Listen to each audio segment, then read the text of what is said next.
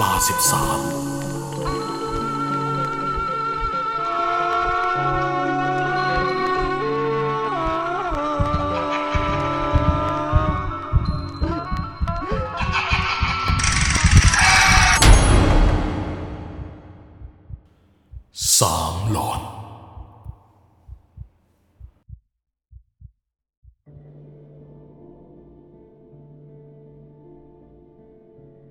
สวัสดีครับทุกคน ผมชื่อกรณ์นะครับ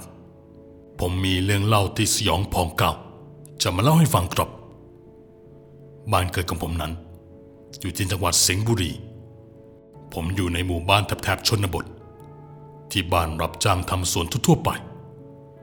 กระทั่งวันหนึ่งที่ผมอายุ 20 ปีบริบูรณ์ ผมได้เข้าไปหางานทำที่กรุงเทพตามอาไก่ซึ่งเป็นน้องสาวของพ่อ ที่ที่ผมทำเป็นเด็กเสิร์ฟที่ร้านอาหารชื่อดังแห่งหนึ่ง ซึ่งไม่ขอพูดชื่อร้าน ผมขออธิบายก่อนว่า อาไก่ทำงานเป็นผู้จัดการร้าน อาอยากให้ผมมีรายได้ และมาทำใกล้กัน ผมจึงได้มาทำงานร้านอาหารแห่งนี้ ในฐานะเด็กเสิร์ฟ ต่อจากนี้คือก๊อกแรกที่ทำให้ผมรู้ว่า ผีมันเป็นยังไง เมื่อเริ่มทำงานมาได้สองปี อยู่มาวันหนึ่ง ลูกค้าซึ่งเป็นคนในสายงานเซลล์ของบริษัทชื่อดังแห่งหนึ่ง พวกเขาเข้ามากันทั้งหมดสามคน ซึ่งผมก็เข้าไปถามตั้งแต่ลูกค้าก้าวเข้ามาแล้วว่า มากันกี่ที่ จะได้เลือกโซนนั่งให้ถูก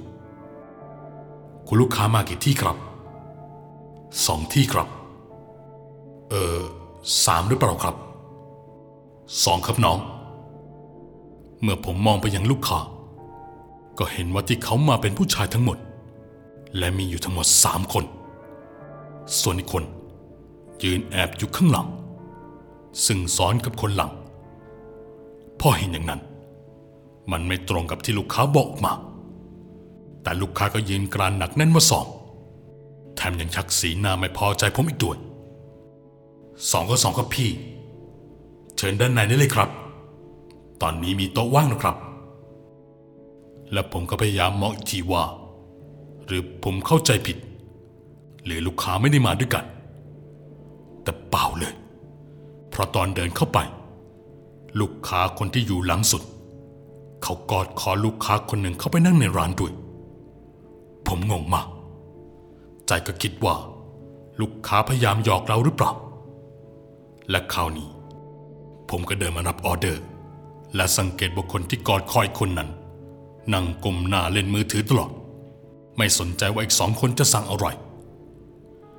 ซึ่งตอนผมยกน้ำมาเสิร์ฟผมก็ยกมาทั้งหมดสามแก้วคราวนี้ลูกค้าโวยวายใส่ผมทันที เขาหาว่าผมกวนผมก็บอกว่าผมเห็นพี่มากันสามคน เขาก็ต่อว่าผมยกใหญ่ทำให้ผมต้องชี้ไปยังบุคคลที่สามซึ่งกำลังจดจ้องมายังผม แล้วยังยิ้มแบบจะแย่ ตอนนั้นผมไม่คิดว่าจะเป็นเรื่องผีสางอะไร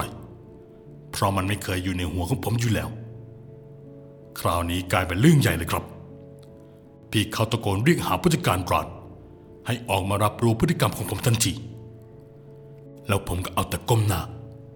จนกระทั่งเงยหน้าขึ้นมาอีกที ผมไม่เห็นผู้ชายคนนั้นแล้ว จึงอธิบายให้ฟังว่า เขาใส่ชุดแบบเดียวกับลูกค้าใส่นี่เลยครับ และเป็นผู้ชาย ผมปัดเปก ผมออกเป็นสีน้ำตาล ที่แขนด้านขวามีรอยแผลเป็น และใส่เหล็กจัดฟันสีฟ้า สักพักเพื่อนของลูกค้าที่กำลังโวยวายใส่ผม ก็ถามผมก็ยังตกใจว่านี่น้องเห็นจริงเหรอ ไม่ได้พูดเล่นใช่ไหม ผมไม่กล้าหรอกครับพี่ ผมไม่ได้อยากตกงาน ตอนเดินเข้ามา เขาเดินกอดคอพี่จนถึงโต๊ะเลยนะ คำพูดคำผมทำเอาลูกค้าทั้งสอง ถึงกับเบิกตากว้างด้วยการตกใจ จากนั้นพี่เขาก็บอกกับผู้จัดการว่าไม่มีอะไรแล้วเพราะผมคงไม่ได้กวนคงเห็นว่ามาสามจริง แต่ที่เห็นนั้นไม่ใช่คนนะ พอลักษณะที่พูดมา ไปตรงกับเพื่อนสนิทที่ทำงานเซลล์ด้วยกันมาก่อน แล้วเสียชีวิตไปแล้ว เพื่อนคนนี้ชอบมากินข้าวร้านนี้ ก่อนหน้านั้น ถูกผู้หญิงที่รู้จักกันผิวเผินทำคุณใสใสแล้วต่อมาสภาพร่างกายก็สุดโทรมลงผอมจนเห็นหนังกระดูก แต่มารู้ตัวช้าไป พอพาไปหาพระ ท่านก็บอกว่าไม่น่าจะรอดแล้ว ให้โยมทำใจ เพราะเป็นของแรงจนคุณใสมันกัดกินเข้าไปถึงกระดูกดำแล้ว ไม่กี่วันต่อมา เพื่อนคนนั้นก็เสียชีวิตลง พี่ถามอีกคำถาม ตอนนี้น้องยังเห็นเพื่อนพี่อยู่ไหม ผมกวาดตามองไปรอบๆ ก็บอกลูกค้าว่าผมไม่เห็นเขาแล้ว ซึ่งเขาก็ขอโทษที่โวยวายใส่ผม เพราะเขาคิดว่าผมโกนโอ้ยเขา ซึ่งเรื่องนี้จบลงด้วยดีครับ แถมพี่ก็ยังให้ทิปผม500บาท เขาบอกเป็นการปลอบขวัญแต่ถ้าเห็นเพื่อนเขาอีก ก็ฝากบอกว่า ขอให้ไปสู่สุคติ อย่าได้ห่วงอะไรตรงนี้อีกเลย ผมก็รับปากแบบสงๆนะครับ เพราะคิดว่าพี่สองคนนี้กลับออกไปจากที่นี่แล้ว ยังไงสะผมก็คงไม่เห็นพี่เขาอีกแล้ว แต่ที่ไหนได้หรอกครับ ไม่ใช่อย่างที่ผมคิดเอาไว้เลย คืนนั้นประมาณห้าทุ่มในขณะที่ผมกำลังเดินกลับที่พัก ซึ่งหอที่ผมอยู่ จะติดกับซอยที่ไปทำงาน ห่างจากร้านไม่เท่าไหร่ ผมจึงเดินกลับทุกวันได้สบายๆทำให้ประหยัดเงินค่าวินด้วย ซึ่งระหว่างทางกลับ วันนั้นในซอยไม่มีรถวิ่งอยู่เลย ซึ่งมันแปลกมาก เพราะอย่างน้อยๆ ก็จะมีรถสัญจร มีคนกลับจากที่ทำงานดึกๆอยู่บ้างครับ จังหวะนั้นผมรู้สึกคล้ายว่า มีใครเดินตามผมมา ผมกลัวว่าจะเป็นโจร จึงตัดสินใจวิ่ง โดยไม่หันหลังกลับไปมอง และจู่ๆผมเห็นวัยรุ่นที่จอดรถอยู่อีกฝั่ง พวกนั้นขี่รถตามมาผมอย่างกระชั้นชิด แต่จู่ๆไอ้พวกนั้น ก็โวยวายลั่นตะโกนมาพร้อมกับพูดว่า ผีหลอก ผมจึงหันกลับไปดูทำให้เห็นเพื่อนลูกค้าที่เสียชีวิตไปแล้ว ปรากฏตัวขึ้น เขาชี้ไล่พวกวัยรุ่นพวกนั้นหนีไปให้พ้นจนพวกนั้นรีบบิดมอเตอร์ไซค์ออกมาจากซอยด้วยความหวาดกลัว ผมรู้ทันทีว่า พี่เขาคงมาช่วยม่ให้พวกวัยรุ่นพวกนั้น มาดักไถเงินอันน้อยนิดของผม แต่ผมก็กลัวเขาอยู่ดี ผมจึงรีบเพ่นจนถึงหอ ซึ่งระหว่างที่วิ่งหน้าตั้งกลับมา ผมรู้สึกได้ว่าพี่เขาวิ่งตามผมกลับมาด้วย ผมจึงหันหลังกลับไป และเห็นว่าพี่เขายินจ้องมายังผม ลักษณะเหมือนเขา รอฟังอะไรบางอย่าง มันเลยทำให้ผมนึกขึ้นได้ว่า รับปากลูกค้าเอาไว้ว่า ถ้าเห็นวิญญาณเพื่อนเขา ให้ผมบอกเอาไปแบบนี้ปปปเพื่อนของพี่ เขาฝากผมมาบอกว่า ให้พี่ไปสู่สุคติ ไม่ต้องห่วงพวกเขา ไม่ต้องห่วงอะไรแล้วพี่ ผมพูดพร้อมต้องยกมือไหว้เขา ประมาณว่าอย่ามาทำให้ผมกลัวอีกเลย เมื่อวิญญาณพี่เขาได้ยินก็พยักหน้าเป็นการรับรู้ เห็นได้ชัดว่าเขา เริ่มยิ้มขึ้นมาได้บ้าง ซึ่งพอผมพูดจบ ผมก็วิ่งขึ้นหอทันทีพอเข้าไปในห้องด้วยความที่ทั้งกลัวทั้งสงสัย ผมจึงแอบส่องดูตรงหน้าต่างพออยากแน่ใจว่าวิญญาณตนนั้นหายไปหรือยัง ตัดสินใจแง้มผ้าม่านออก แล้วมองรอดลงไป ซึ่งผมไม่เห็นเขาอยู่หน้ารั้วของหอแล้ว ผมหายใจโล่งอก แต่เมื่อผมจ้องไปยังอีกฝั่งผมกลับเห็นว่าเขา ยืนอยู่ตรงข้ามกับหอ จากนั้นก็เงยหน้าขึ้นมามองอย่างหน้าต่างของห้องนอนของผม นาทีนั้นผมรีบปิดไฟในห้องนอนให้มืดเพื่อไม่ให้เขามองมาเห็นว่า เป็นผมที่แอบดู สักพักลุงยามหน้าหอ ก็เดินข้ามไป และคุยอะไรกับวิญญาณพี่เขานาทีนั้นผมสุดจะลุ้นเลยครับ ไม่รู้ว่าลุงยามกำลังจะถูกพี่เขาแลบเลนปิ้นตาใส่หรือเปล่า เพราะผมเองก็ไม่รู้ว่า ตอนพี่เขามีชีวิตอยู่เขานิสัยยังไง ก็คิดในทางน่ากลัวไปก่อน แต่สักพักลุงยามก็ข้ามถนนกลับมา จากนั้นพี่เขาก็โบกเรียกรถแท็กซี่ ซึ่งแท็กซี่จอดรับเขาขึ้นไป ตอนนั้นผมคนหัวรุกเกลียว ไม่อยากคิดภาพว่า แท็กซี่คันนั้นจะรู้ไม่ว่า มีผู้โดยสารเป็นผี พอรุ่งเช้า ผมเดินลงไปข้างล่าง ในช่วงสายเนื่องจากเป็นวันหยุดของผม ตั้งใจจะไปหาข้าวกินที่ร้านในซอย และตั้งใจว่า จะถามลุงยามว่าแกข้ามไปคุยอะไรกับพี่เขา มันนึกขึ้นได้ ลุงยามก็ออกกะเสแล้ว มันมีแค่เก้าอี้ว่างๆพร้อมกับป้ายรับสมัครรปภคนใหม่ แล้วผมก็เดินไปถามพี่สิงห์คนดูแลหอพัก เจ้าของหอให้จ้างคนเพิ่มเหรือพี่ จ้างเจิงไร ก็ลุงยามคนเก่า แกตายไปสามวันแล้ว ผมได้ฟังถึงกับพูดไม่ออก เพราะผมเห็นลุงยามทุกวัน ทักทายกันทุกวัน และเมื่อคืนที่ลุงยามออกไปคุยกับพี่เขา มันแปลว่าเขารู้ว่าเขาตายแล้ว ลุงยามไม่ได้ถูกหลอก ใจตอนนั้นผมแอบคิดนะว่าหรือแท็กซี่คันเมื่อคืน ก็จะเป็นแท็กซี่ผีเหมือนกัน พอตกคำผมเดินลงมาข้างล่าง เพื่อเอาถุงดำมาทิ้ง อนนั้นผมได้ยินเสียงกระแอมแบบหนักๆจำได้ดีว่า นั่นคือเสียงของลุงยามผมตัดสินใจหันกลับไปดู ก็ปรากฏว่าไม่เจอใคร ซึ่งตอนนั้นพี่สิงห์ก็เดินออกจากห้องแกพอดี พี่สิงห์เดินมานั่งที่หน้าหอซึ่งจะมีโต๊ะไม้หินอ่อนวางอยู่ ผมก็เดินเข้าไปนั่งด้วย เห็นพี่สิงห์ดื่มเบียร์ พี่สิงห์ก็เอาขึ้นมาวาง ชวนผมดื่ม ผมก็รับมาดื่มตามมารยาทแต่ในใจก็กังวลว่า ตอนเช้าอาจจะลุกไปทำงานยากผมเลยแกล้งจิบๆ สักพักพี่สิงห์ก็ชวนผมคุย ถามว่าแถวบ้านผม มีที่เที่ยวอะไรเจ๋งบ้าง อยากพาลูกเมียไป ผมก็บอกไปตามที่พอรู้ เพราะไม่เคยได้เที่ยว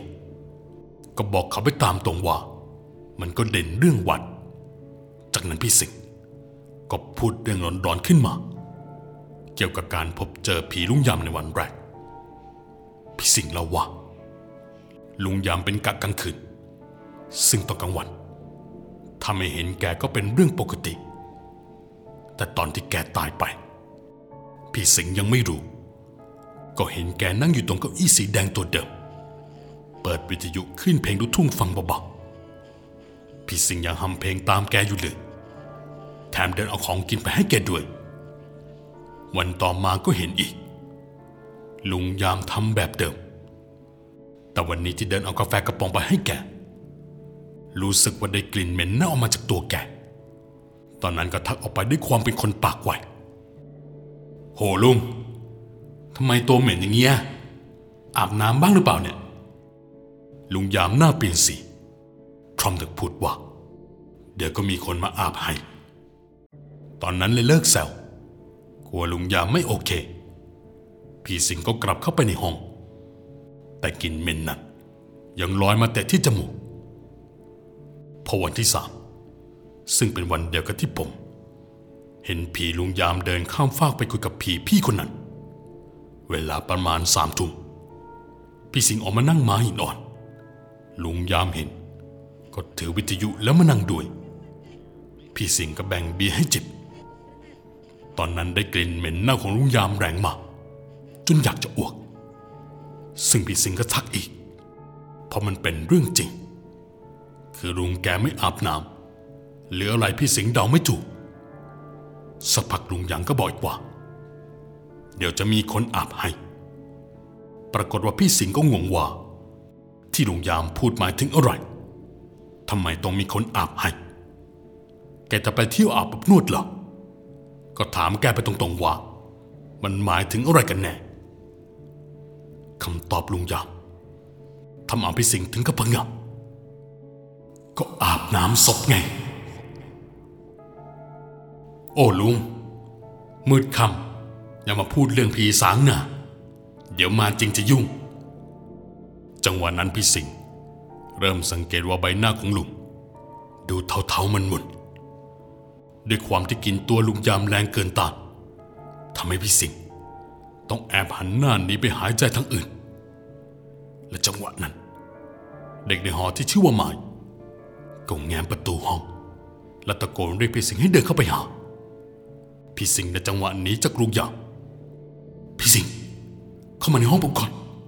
มีอะไรจะเล่าพอเข้าไปไม้ก็ทำหลับๆหลอ กระซิบกระซาบบอกกับพี่สิงห์ว่า ลุงยามตายแล้ว ที่พี่สิงห์คุยอยู่ไม่ใช่คน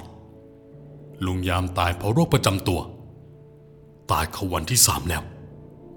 เมื่อตอนบ่ายของวันนี้ ลูกสาวของลุงยาม มาเอาของในป้อมกลับไป แล้วก็มาแจ้งข่าวการตายของลุงยาม ไม่ได้ให้เบอร์พี่สิงห์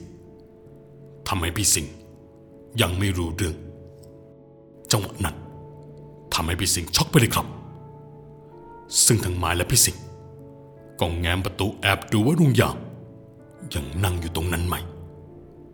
ปรากฏว่าไม่เห็นแล้ว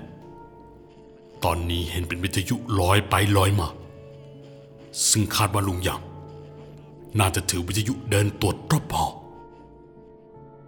เมื่อได้ฟังสิ่งที่พี่สิงห์เล่า มันทำให้ผมกลัวจะต้องขอตัวขึ้นห้อง ก่อนขึ้นไป เราทั้งคู่ได้ยินเสียงวิทยุดังขึ้น เสียงประมาณว่ากำลังหมุนหาขึ้นนั่นแหละครับ ตอนนั้นเราสองคน ก็แยกย้ายกลับขึ้นห้องทันที เมื่อผมเข้ามาในห้อง ก็ยังนึกถึงเรื่องลุงยามอยู่นะ ในขณะที่กำลังจะนอน ก็ได้ยินเสียงรองเท้าคอมแบทดังลากยาวไปมาอยู่ที่ชั้นของผม ตอนนั้นด้วยความสงสัย จึงไปส่องดูที่ตาแมวปรากฏว่าผมเห็นลุงยาม ถือไฟฉายเดินส่องไปทั้งชั้นนาทีนั้นผมกลัวมาก พยายามไม่แอบส่องแต่มันก็อดไม่ได้ กระทั่งลุงยามมาหยุดที่หน้าห้องของผม แล้วก็เคาะเรียก เท่านั้นแหละครับ ผมก็โจรขึ้นเตียงคุมโปงหลับไปจนถึงเช้า หลังจากผมกลับมาทำงาน ผมเจอกับพี่สิงห์อีก แกก็เล่าให้ผมฟังอีกว่า ลุงยามมาเคาะที่ห้อง ผมก็เล่าว่าผมโดนเหมือนกัน แถมปากเสียว่า ไม่รู้วันนี้จะโดนอีกไหม พอตกกลางคืน ก็โดนแบบเดิมตามปากเลยครับ พอรุ่งเช้ามา ขณะที่ผมกำลังไปทำงาน ไม้ก็เอ่ยทักผมว่า พี่ไม่ว่างไปงานศพพี่สิงห์หรอฮะหมายความว่ายังไง งานศพพี่สิงห์อะไร พูดผิดหรือเปล่า ตอนนั้นผมถามไม้ย้ำอีกรอบว่าไม้ตั้งใจจะพูดว่า งานศพลุงยามหรือเปล่า แต่ไม้ยืนยันว่า พูดถึงงานศพพี่สิงห์ผมก็เงียบแล้วถามว่า พี่สิงห์ตายแล้วจริงเหรอเมื่อคืนก็ยังคุยกัน ถึงเรื่องที่ผีลุงยามมาหลอกอยู่เลยไม่เล่าว่า พี่สิงห์เสียชีวิตไปได้สองวันแล้ว เสียจากอาการติดเชื้อในกระแสเลือดท่านนับไทม์ไลน์ดู พี่สิงห์เสียไปหลังจากลุงยามเสียไปแล้วสี่วัน ซึ่งผมรู้ได้ทันทีเลยว่า คืนนั้นผมนั่งคุยอยู่กับอะไร ผมดื่มแอลกอฮอล์โดยที่ไม่รู้สึกว่ารสชาตินั้น มันจืดผิดปกติ แต่ก็เพิ่งมาสังเกต คิดว่าปากตัวเองเพี้ยนไปเอง หลังจากที่พี่สิงห์และลุงยามจากไป คนในหอก็ได้พบเจอวิญญาณทั้งคู่อยู่นะครับ แต่ไม่ถือว่าเฮี้ยนเท่าที่ผมเจอมา จะมีก็แค่เสียงวิทยุแสงไฟฉายลอยไปลอยมาบนหอ และเสียงบีบกระป๋องเบียร์ที่พี่สิงห์ชอบทำดังแว่วออกมาอยู่ตลอด และนี่ก็คือเรื่องหลอนทั้งหมด ที่ผมเคยประสบพบเจอมา ในช่วงที่ทำงานเป็นเด็กเสิร์ฟครับ และเรื่องราวทั้งหมด ก็จบลง